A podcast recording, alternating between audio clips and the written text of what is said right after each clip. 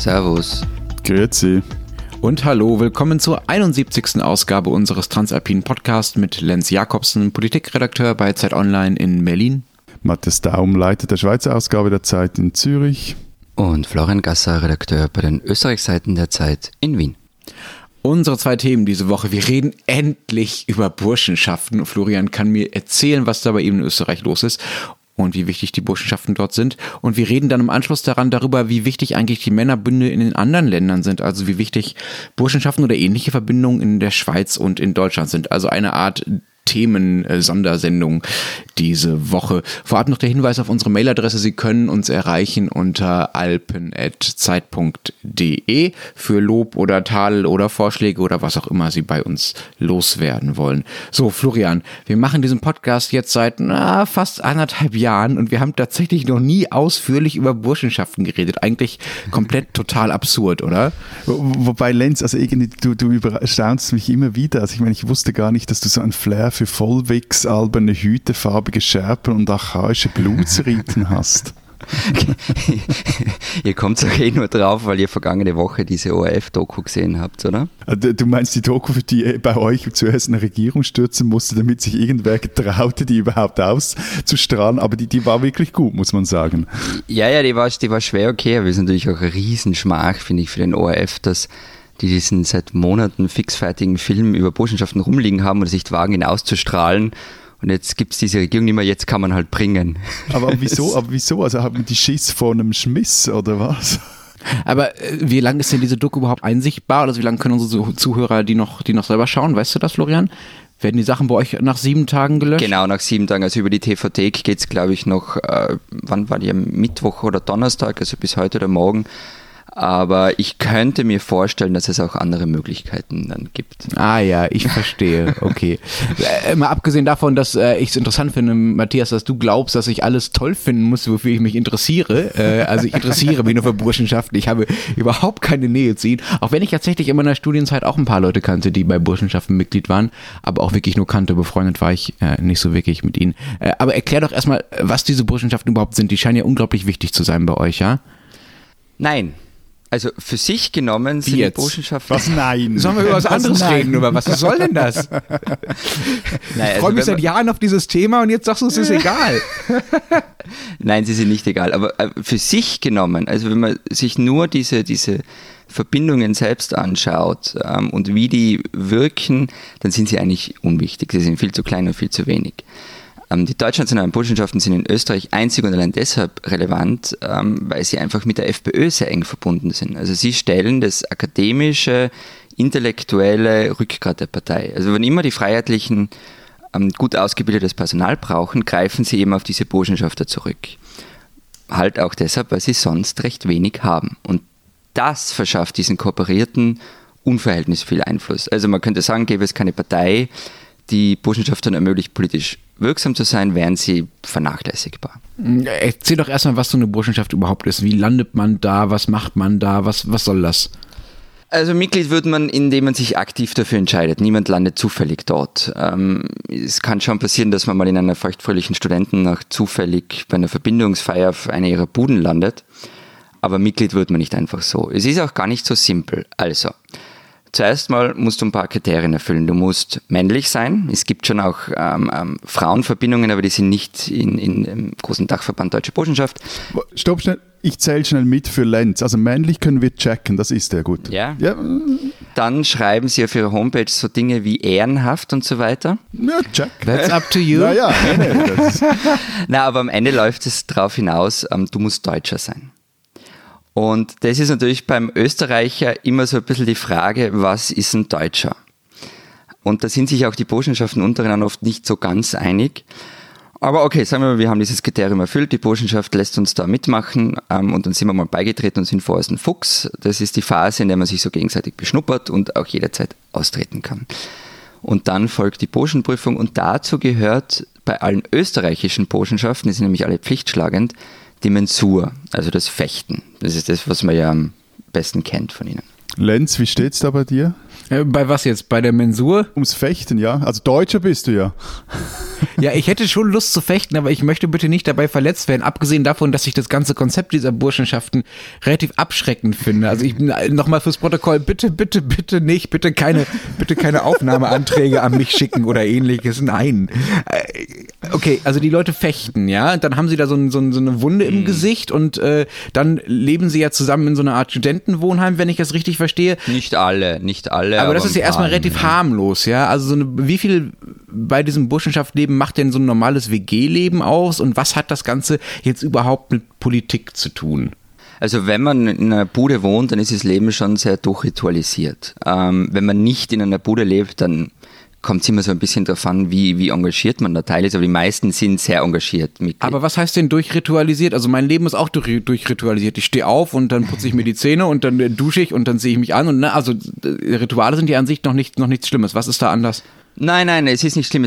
Also das Problem ist, äh, finde ich jetzt bei den Botschaften, bei diesem Fechten zum Beispiel, also das in Österreich einfach wichtiger Bestandteil ist, ohne diese Fechterei bist du auch kein Mitglied. Das heißt, du trainierst auch die ganze Zeit am Paukboden und in der Forschung der Botschaften geht es halt dann darum, die mannhaften Tugenden zu stärken, also ein echter Mann zu sein.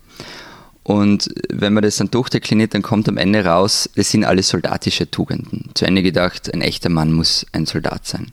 Okay, das wäre jetzt, Matthias, das Protokoll der Punkt, an dem ich auch formal aussteigen würde. aus dem Beitrittsprozess. Und äh, mit, der, mit der Politik hat es deshalb zu tun, weil Burschenschaften ein ultrakonservatives und rückwärtsgewandtes Geschichtsbild vertreten. Also das fängt bei ihrem deutschen Nationalismus an, also der Vorstellung der Einheit von Deutschland und Österreich und geht äh, bei manchen bis zu einem völkischen, biologistischen Menschenbild. Und da sind auch die österreichischen Burschenschaften immer Avantgarde gewesen. Also das waren immer die Hardliner in diesem Dachverband Deutsche Burschenschaft. Aber ich meine, ich, ich kapiere das nicht. Also gleichzeitig berufen Sie sich ja auch immer wieder auf die Revolution von 1848. Äh, wie, wie, geht das zusammen? Erstens und zweitens, warum um alles in der Welt wollen Österreicher die besseren Deutschen sein? Also das mit 1848, da können wir vielleicht dann später nochmal drüber reden. Das ist für Österreich, das tun sie zwar auch in Österreich, aber da haben sie ein bisschen ein argumentatives Problem. Und das mit dem Deutschen, also sie sehen sich halt als letzte Bastion der Deutschen, des Deutschtums Richtung Süden und gleichzeitig natürlich auch etwas zurückgesetzt, weil sie eben laut ihrem Pass nicht Deutsche sind, sondern Österreicher. Damit müssen sie leben. Und das nagt an vielen. Also manche nennen die Österreicher innerhalb der Burschenschaften auch ernsthaft Ostmerker. Also das ist die Bezeichnung, die Österreich in Nazi-Deutschland hatte. Und ein, ein Burschenschafter aus Nordrhein-Westfalen hat mir mal erzählt, für ihn seien die, die Österreicher immer so diese, diese affektierten braunen Herren gewesen, die irgendwie mit Themen um die Ecke gebogen sind, die in Deutschland keinen Menschen mehr interessiert haben. Und mit diesem extrem konservativen Bild, also manche Bünde gelten auch als rechtsextrem, waren sie der wirklich der, der hardcore-extreme Block innerhalb des Dachverbands und haben auch dafür gesorgt, dass sich der Bund schon zweimal gespalten hat. Nämlich einmal in den 90er Jahren, als die neue deutsche Burschenschaft gegründet wurde, weil die Wiener Olympia den Vorsitz in der TB übernommen hat. Und dann noch einmal vor ein paar Jahren, als die IBZ entstanden ist, also die Initiative Burschenschaftliche Zukunft. Die, die, die, die? Initiative Burschenschaftliche Zukunft, die jetzt mittlerweile äh, die, die allgemeine deutsche Burschenschaft heißt dieser Dachverband jetzt.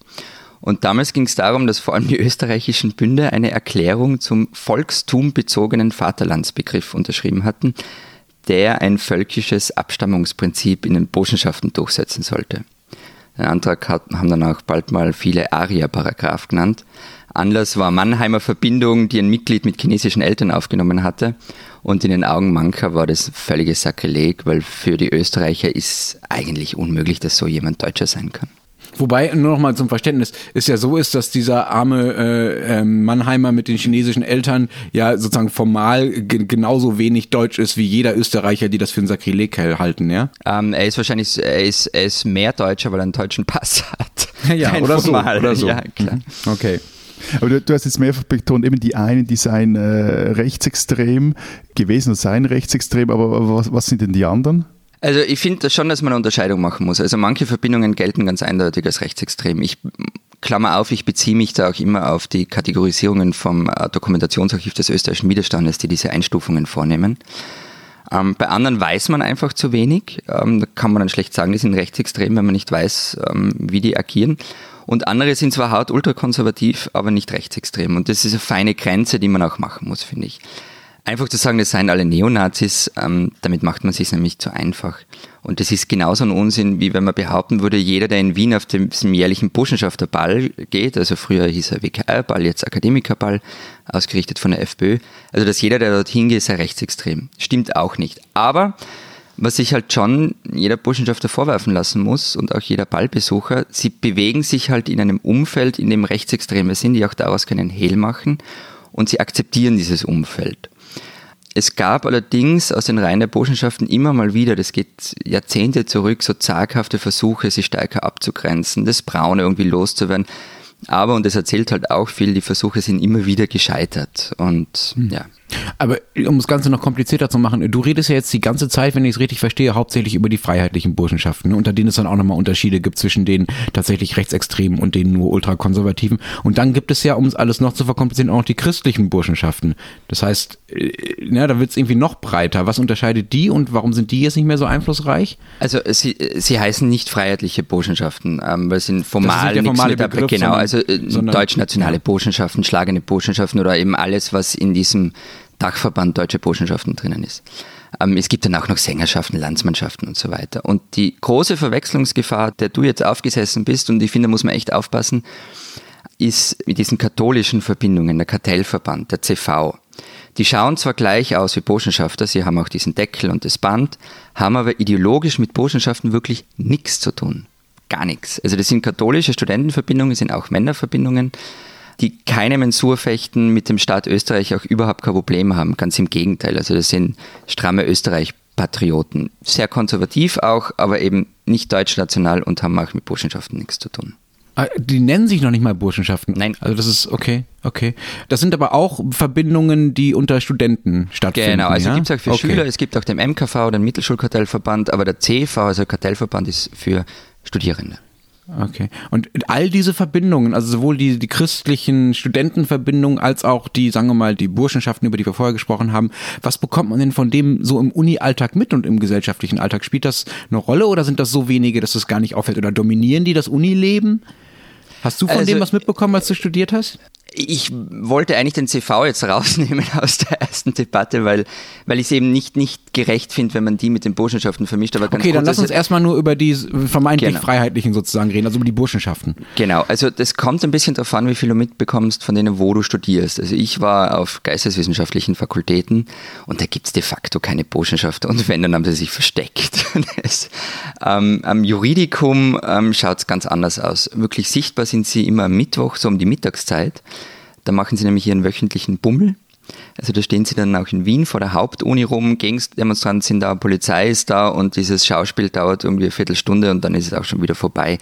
Das ist auch das Einzige, wo ich sie wirklich mitbekommen habe. Ich war einmal in so einem politischen Theorie-Uniseminar, wo ein Burschenschafter war und, und der hat dann auch ein bisschen argumentiert. Aber das war, das war, glaube ich, das einzige Mal, dass, dass mir das untergekommen ist, so als Student an der Uni. Hm. Wo sie ja wirklich Einfluss zu haben scheinen, das kam zumindest auch in dieser Doku vor, von der wir jetzt schon öfters erzählt haben, die wir wirklich allen empfehlen, ist äh, dann direkt im Parlament. Ne? Also wenn ich es mhm. richtig mitbekommen habe, haben ist mindestens ein Drittel der FPÖ-Abgeordneten, also der aktuellen Abgeordneten, demnächst wird es ja Wahlen geben, ein, mindestens ein Drittel der FPÖ-Abgeordneten ist Mitglied in einer dieser Burschenschaften. Das ist ja schon krass viel. Es schwankt ein bisschen von Legislaturperiode zu Legislaturperiode, aber ja, ungefähr ist es so. Und was bedeutet das für die Politik? Also die FPÖ war, wie wir ja alle wissen, Regierungspartei bis vor kurzem. Wie hat sich dieser Burschenschaftsanteil in der Politik ausgedrückt konkret? Na, ich würde mal sagen, die Hymne wird endlich wieder mal anständig gesungen. Weil singen können sie ja, die Burschenschafter. Ja, es die können sehr schöne Dinge singen. Kommen wir später noch zu. Also vielleicht historisch gesehen, der Einfluss der Burschenschaft in der FPÖ war immer so in Wellenbewegungen. Also vor allem dann, wenn es um die Partei schlecht stand, dann waren sie da. Also sie haben, nicht allein allerdings, aber maßgeblich Jörg Haider als Parteichef installiert. Und der hat sich allerdings dann nicht wirklich bedankt bei ihnen, sondern sie entmachtet. Also er hat dann die Botschafter durch seine Bubalpartie ersetzt. Also diese jungen Fashion-Männer um ihn herum.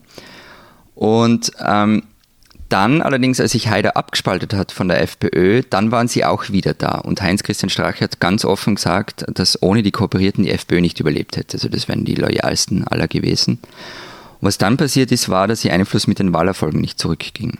So war es nämlich bei Haider. Und die Burschenschaften sind seit 2005, sie sind geblieben, haben wichtige Positionen besetzt und eben nicht nur als gewählte Politiker, sondern vor allem auch in der zweiten und dritten Reihe. Also ihren Einfluss auf die Politik der FPÖ sollte man nicht unterschätzen.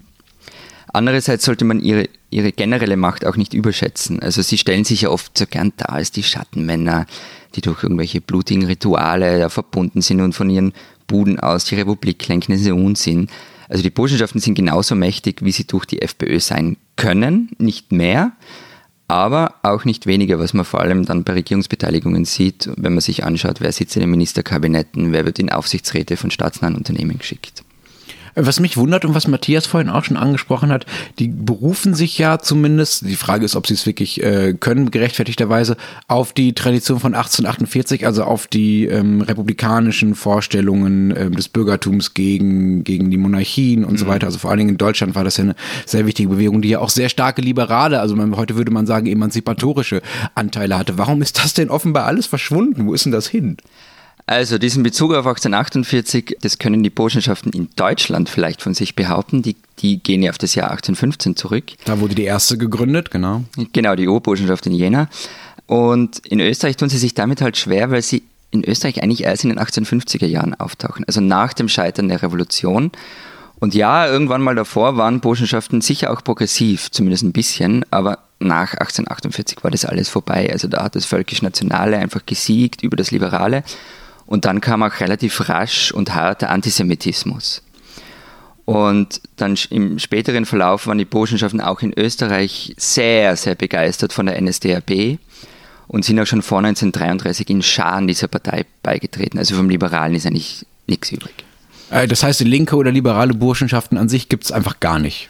Also in Österreich nicht, nein. Ähm, es, gibt, es gibt natürlich linke Netzwerke, aber die sind nicht ansatzweise mit dem vergleichbar, was Burschenschaften wären.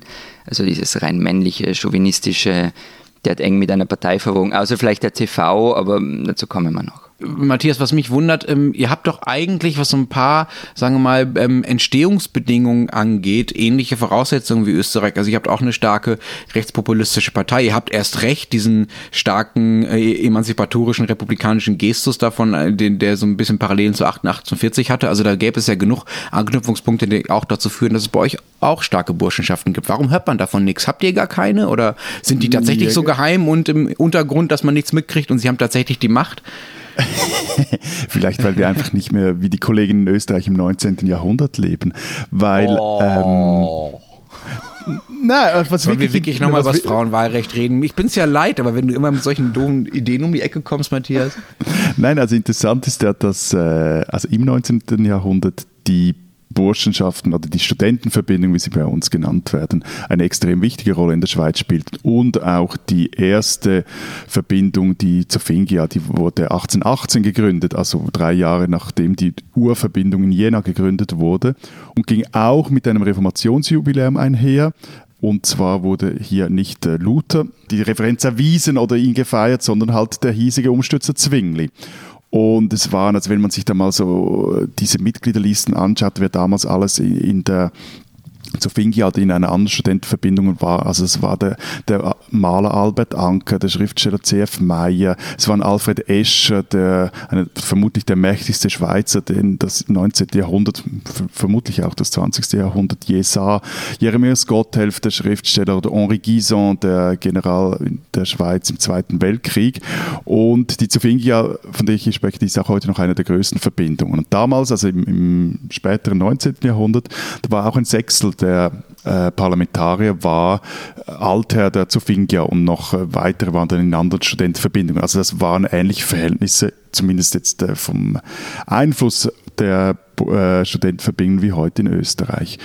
Dann war es aber so, dass sich bereits in den 1830er Jahren sich äh, die liberal-radikale Helvetia von der Zofingia abspaltete und 1841 entstand, entstand dann der katholisch-konservative Schweizerische Studentenverein. Das hatte damals so zur Folge, dass quasi alle wichtigen politischen Lager ihre studentischen U23-Teams hatten. Und diese Männerbünde, die waren dann maßgeblich am Aufbau der modernen Schweiz beteiligt, weil im Gegensatz zu euren beiden Ländern ja die Revolution 1848 in der Schweiz gesiegt hatte. Und heute, was ist davon übrig? Wie wichtig sind die U23-Teams noch? Oder sind das jetzt eigentlich die, einfach die Jugendorganisationen der Parteien? Nein, also es gibt schon auch teilweise so noch etwas Verbindungen zwischen den Studentenverbindungen und den Parteien, aber äh, ehrlich gesagt, so wirklich wichtig sind die nicht. Was interessant ist, es sind immer noch verhältnismäßig viele äh, aktiv, also so spricht so etwa von dreieinhalbtausend Aktiven, etwa 25.000 alten Herren. Es gibt auch nach wie vor schlagende Verbindungen, die sich im schweizerischen Waffenring zusammengetan haben. Aber also bei beiden Dingen geht es mehr um Brauchtum und studentische Folklore. Also im Parlament sind so knapp mal, nicht mal 20 Abgeordnete sind in einer Verbindung. Und auch wenn man sich anschaut, wer das ist, also wer da in den Verbindungen ist oder eben nicht, dann sind das nicht die, die äh, wahnsinnig einflussreichen oder zwingend die sehr einflussreichen oder es sind auch Figuren, also zum Beispiel Kurt Fluri, das ist ein FDP-Nationalrat, der sehr viel, sowieso sehr viele Hüte anhat. Ähm, aber das, ist, das sind jetzt nicht irgendwelche irgendwelche äh, Rechtsaußen, Radikalinskis etc. Und wer heute mit seiner Alma Mater verbunden bleiben will, der, der tritt dann halt lieber so eine Alumni-Organisation bei. Also da, da, hat das angelsächsische Modell eigentlich auch diese, dieses Verbindungsmodell völlig überholt. Und das finde ich ja das Interessante, was du gerade wegen den Zahlen bei euch gesagt hast. Also es sind ja nicht viel mehr Burschenschafter bei uns als bei euch. Und das bringt mich zum Eingangsstatement zurück. Also ohne die FPÖ wären die nicht ansatzweise mächtig und wären auch keine Minute Redezeit wert sagt er nach 20 Minuten.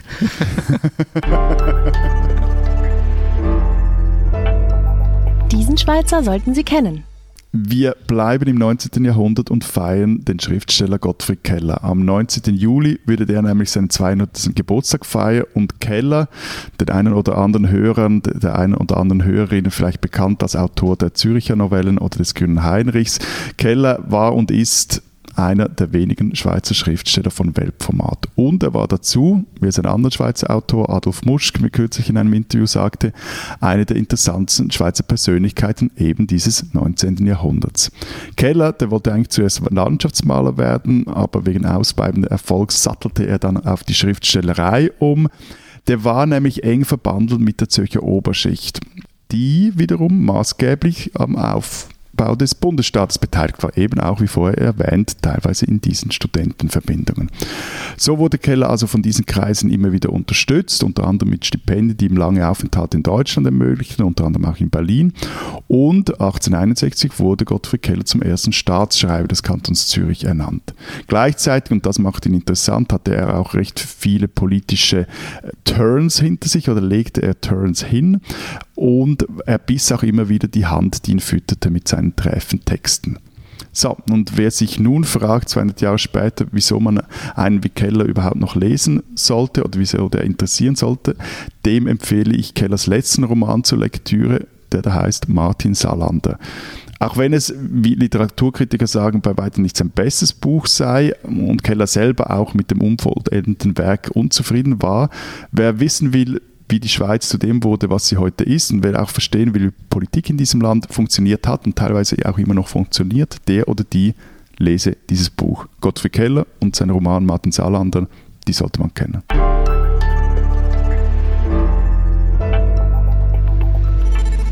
Lenz, wir, wir haben jetzt die ganze Zeit über diese Burschenschaften aus Österreich gesprochen, aber ähm, die gibt es ja auch bei euch, beziehungsweise die sind in Deutschland entstanden. Wer hat es erfunden? Wer hat es erfunden, genau. Ja, die Deutschen Aber waren's. so richtig einflussreich sind die ja nicht mehr zumindest, oder? Ja, wobei ich jetzt gerade, als ihr von den Zahlen erzählt habt, ne, also du mit deinen, ich glaube, 3600 Aktiven und 25.000 äh, alten Herren da, äh, Matthias, dachte ich, ho, so wenig sind es in Deutschland dann doch nicht. Also wir haben hier, das ist, glaube ich, eine Zählung von vor fünf Jahren oder eine Schätzung von vor fünf Jahren, ungefähr 150.000 äh, Mitglieder in Deutschland. Das ist zwar prozentual ein bisschen weniger als bei euch in der Schweiz, Matthias, und wahrscheinlich auch als bei euch in Österreich, Florian, aber es ist schon auch nicht so ganz so wenig. Und äh, ja, äh, gerade die, äh, die Deutschnationalen haben aber massiv an Einfluss verloren in den letzten Jahrzehnten und Jahrhunderten. Das äh, geht sogar so weit, dass sie geradezu verrufen waren. Es gibt ein sehr schönes Beispiel. Es gibt einen äh, Politiker, Michael Büge, Der ist CDU-Politiker in Berlin, also in der Berliner Landespolitik gewesen, nicht in der Bundespolitik. Und der ist Mitglied der Burschenschaft Gotia, die wiederum, die sind schlagende Verbindungen, wie die österreichischen Verbindungen auch, ähm, haben sehr, ist Mitglied in diesem äh, Verbund der deutschen Burschenschaft, die ja genau diese Probleme hatte, über die wir im ersten Teil schon geredet haben. Also Probleme damit hatte, dass sie auch als rechtsextrem galt oder es auch tatsächlich war. So. Und allein wegen dieser, sagen wir mal, indirekten Verbindung, also er Mitglied bei Gotia, Gotia Mitglied bei, beim ähm, Verbund Deutscher Burschenschaften, musste er letztlich gehen. Ja, der war Staatssekretär für Soziales in der Landesregierung in Berlin und der Druck wurde irgendwann so groß, dass er gesagt hat, nein, ich bleibe lieber in der Burschenschaft, anstatt äh, meinen Job als Staatssekretär zu behalten. Und jetzt ratet mal, was Herr Büge heute macht. Er schreibt wütende Blogposts und teilt NZZ-Artikel auf Social Media und, zieht, und schreibt darunter Westfernsehen. das ist ah, Entschuldigung, das ist ja Herr Maaßen. Entschuldigung, Entschuldigung, Entschuldigung. Das war Herr Maaßen, genau. Herr Büge macht aber etwas, äh, was Herr Maaßen äh, sich bisher noch nicht traut, aber wer, wer weiß, vielleicht kommt das ja noch. Er ist nämlich, tada, zur AfD gegangen. Er ist jetzt Fraktionsgeschäftsführer der AfD im Landtag Rheinland-Pfalz. Und das zeigt sehr, sehr gut, was mit den Burschenschaften passiert ist. Zumindest mit den Deutschnationalen. Sie haben äh, sehr, sehr stark an Einfluss verloren. Sie wurden sehr stark marginalisiert. Und dann kam, tada, die AfD und jetzt sind sie wieder auf dem aufsteigenden Ast. Genau, das ist der Punkt, den ich vorher immer mit dieser Verbindung mit der FPÖ gemeint habe. Also wenn du mit Burschenschaftern aus Deutschland nämlich sprichst, dann schauen die ja alle ganz neidisch auf Österreich, weil es eben hier die FPÖ gibt. Also in Deutschland hat man es eine Zeit lang mit der NPD versucht, aber das hat irgendwie nie so recht geklappt mit denen. Und die AfD ist halt jetzt eine Partei, mit Hilfe derer sich Burschenschaften Einfluss nach dem Vorbild Österreichs gewinnen können. Was ich übrigens vorhin noch vergessen habe, diese Doku, da kommt es nämlich auch vor, dieser, dieser Neid auf Österreich ein wenig, die heißt Männer, Macht und Mensuren, wer sich die anschauen will, sollte das tun. Genau, also es gibt diese Parallelität, dass, in der, dass die AfD quasi den äh, deutschen Burschenschaften zum Aufstieg verhilft, so wie die äh, FPÖ in Österreich den Burschenschaften zum Aufstieg verhilft, wobei man sagen muss, äh, die Burschenschaften hier, die kommen, kriegen schon noch mehr Gegenwind, als das in Österreich der Fall ist und sie stellen auch nicht so viel Personal. Es gibt allerdings einzelne Burschenschaftler, die schon in Fraktionen oder ähnlichem arbeiten. Es gibt aber auch, und das sorgt auch dafür, dass sie es weiter schwer haben, dass, es, dass sie in der Öffentlichkeit akzeptiert werden, es gibt immer wieder Beispiele dafür, wie eng dann doch die Verbindung auch zwischen vermeintlich gewaltbereiten Rechtsradikalen und Burschenschaften sind. Es gibt gerade Anfang dieser Woche ist ein Fall bekannt geworden, der Standard in Österreich hat das bekannt gemacht. Da wurde bekannt, dass die, Öst, dass die deutschen Sicherheitsbehörden vor zwei Jahren war das, ähm, vermuteten, dass ein Student und ehemaliger Soldat, also der deutschen Bundeswehr, ein Attentat auf die damalige Verteidigungsministerin und noch Verteidigungsministerin Ursula von der Leyen äh, vielleicht geplant haben soll.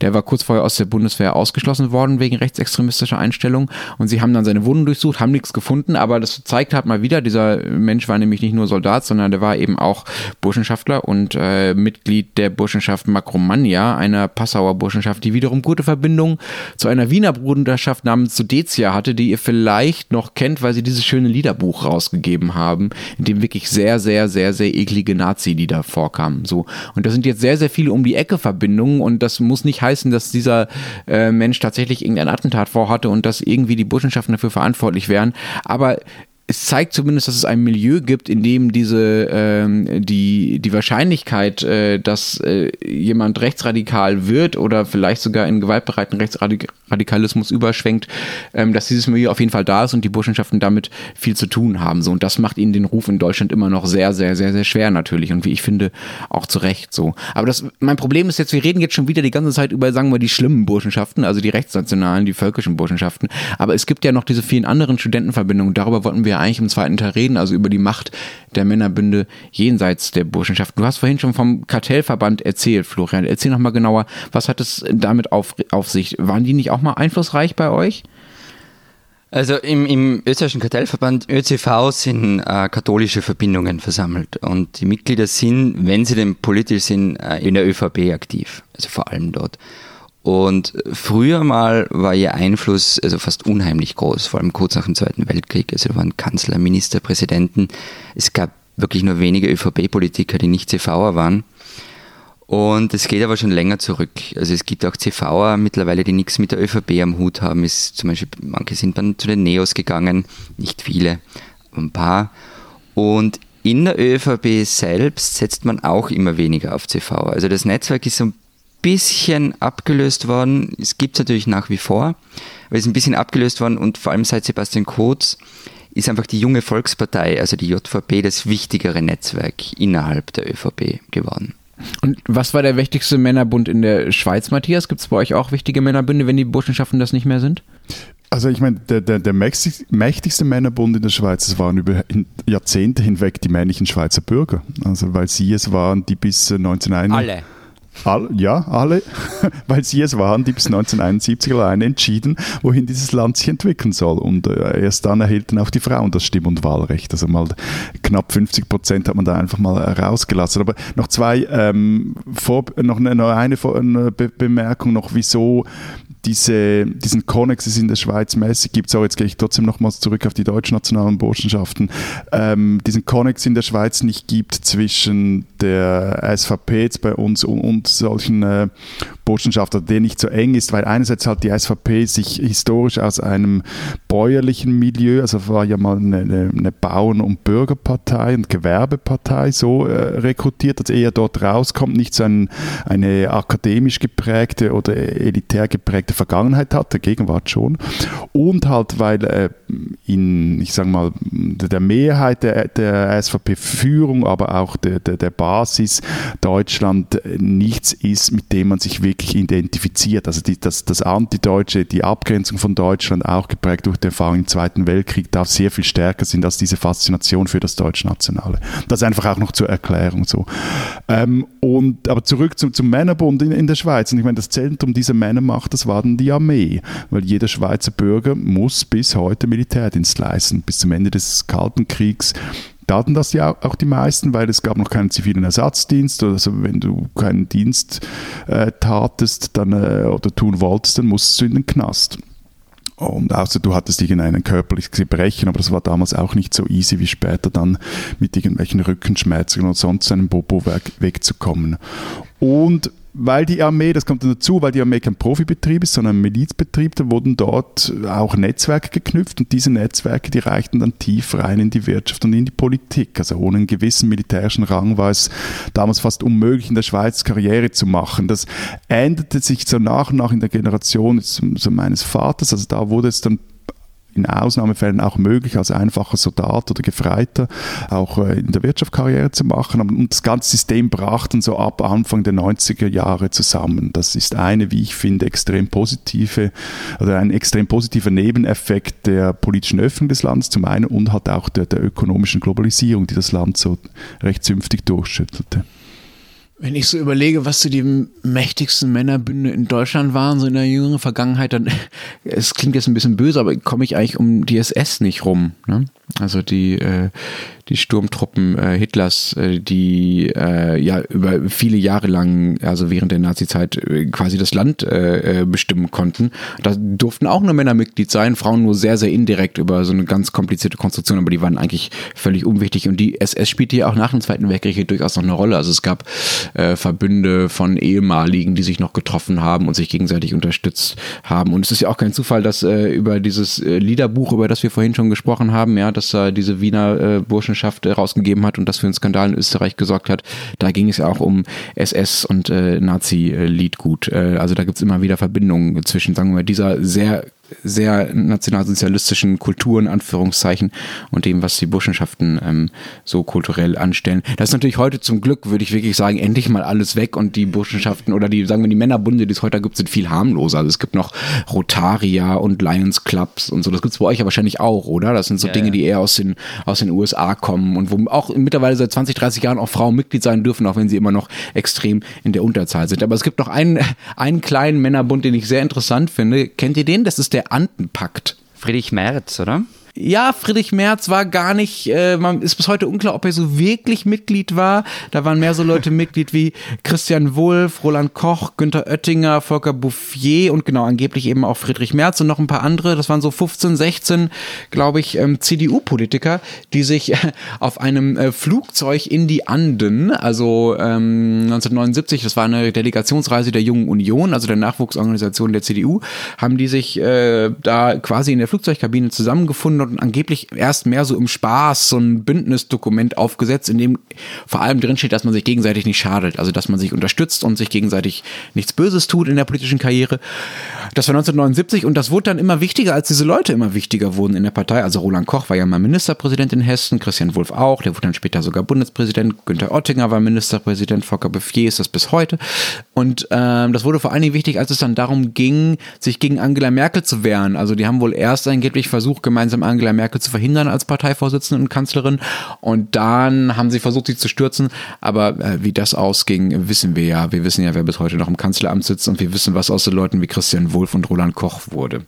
Aber also, was ich vorher noch vergessen habe, was schon auch noch wichtig ist, es gibt natürlich auch dann im kleineren, also im, vor allem auch im lokalen und regionalen, ähm, mehr oder minder einflussreiche Männerbünde in der Schweiz. Also zum Beispiel in Zürich die Zünfte oder in Basel die, die Fasnachtsklicken oder auch die Zünfte oder in Bern zum Beispiel die Burger, das, äh, die, das die Burgergemeinde, die auch sehr wohlhabend ist, da haben wir auch schon mal drüber gesprochen. Die sind aber eben, wie gesagt, das sind eher so lokale Organisationen, die in sich sehr enge Netzwerke hat, auf die man sich sicher auch sehr stark verlassen kann. Also man könnte auch von einem gewissen Filz, der sich da etabliert, sprechen, aber nicht so, dass sie in der nationalen Politik oder auch in der nationalen Wirtschaft so viel Einfluss hätten, wie eben früher dies, diese großen Männernetzwerke, die über Armee, Wirtschaft und Politik äh, herrschten. Aber etwas zum Schluss noch meine liebste oder mein liebster Männerbund, auf den ich im äh, Zuge der Recherchen gestoßen bin, das ist die Schlaraffia.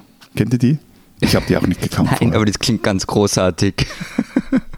Es ist, ich finde ich find auch, also wenn wir uns je überlegen sollten, einem Männerbund beizutreten, wovon ich wirklich schreiend davonrennen würde oder abraten auch würde, also weil ich mit dem Zeugs wie Lenz auch nichts anfangen kann. Aber wenn wir müssen, dann wäre das, glaube ich, unser Männerbund, weil die Schlaraffia ist die weltweite deutschsprachige Vereinigung zur Pflege von Freundschaft, können wir, Kunst können wir und ja. Humor haben wir. Ja. Na, Humor haben wir. Also, die, sie wurde 1859 im Deutschen Theater in Prag gegründet und ihr Wahlspruch lautet in arte voluptas, in der Kunst liegt das Vergnügen. Und jetzt kommt's, ihr Ziel ist gehobener Unfug. Genau mein Fall. Die spinnen, die Deutschen. Georg Friedrich Prinz von Preußen ist das Oberhaupt der Hohenzoller-Dynastie oder von dem, was halt übergeblieben ist davon. Denn allzu viel ist da nicht mehr. Ähm, das will der Prinz nun ändern und fordert nicht nur zahlreiche Kunstgegenstände von der öffentlichen Hand zurück, sondern wie sich und seiner Familie auch ein dauerhaftes und unentgeltliches Wohnrecht in einem Potsdamer Schloss erstreiten. So berichtete es der Tagesspiegel.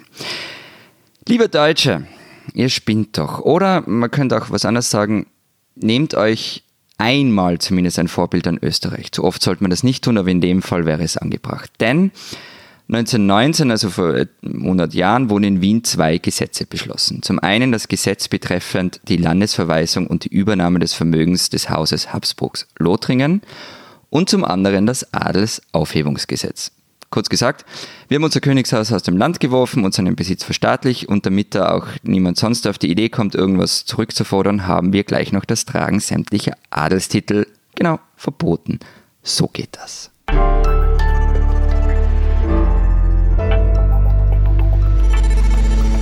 Das war's diese Woche von uns. Wenn Sie wissen wollen, was sonst noch los ist in der Schweiz und in Österreich, lesen Sie die gedruckten oder digitalen Ausgaben der Zeit Schweiz und der Zeit Österreich. Was macht ihr so? Erzählt mal. Diese Woche haben wir eine große Reportage von Sarah Jäcki drin, die der Frage nachgegangen ist, wo in der Schweiz sich eigentlich noch Wildnis findet. Und ich habe dazu noch ein kurzes Interview mit einer Landschaftsarchitekturprofessorin geführt, die sagt, die wahre Wildnis, die findet sich heute in der Stadt. Und bei uns schreibt Verena Randolph eine Geschichte über Analogastronauten in Tirol, die sich auf die Landung äh, des ersten Menschen am Mars vorbereiten, anlässlich der 50 Jahre nach der Apollo 11 Mission. Okay, ich wollte jetzt eigentlich wie immer sagen, dass Sie sich, wenn Sie sich für deutsche Politik interessieren, äh, die gedruckte Zeit oder Zeit Online durchlesen können. Aber äh, ich bin ein bisschen verwirrt von dieser von den Analogastronauten. Bitte lesen Sie einfach alle das. okay, wir hören uns nächste Woche wieder, wenn wir die Geschichte gelesen haben. Bis dahin sagen wir Papa. Adieu. Und tschüss.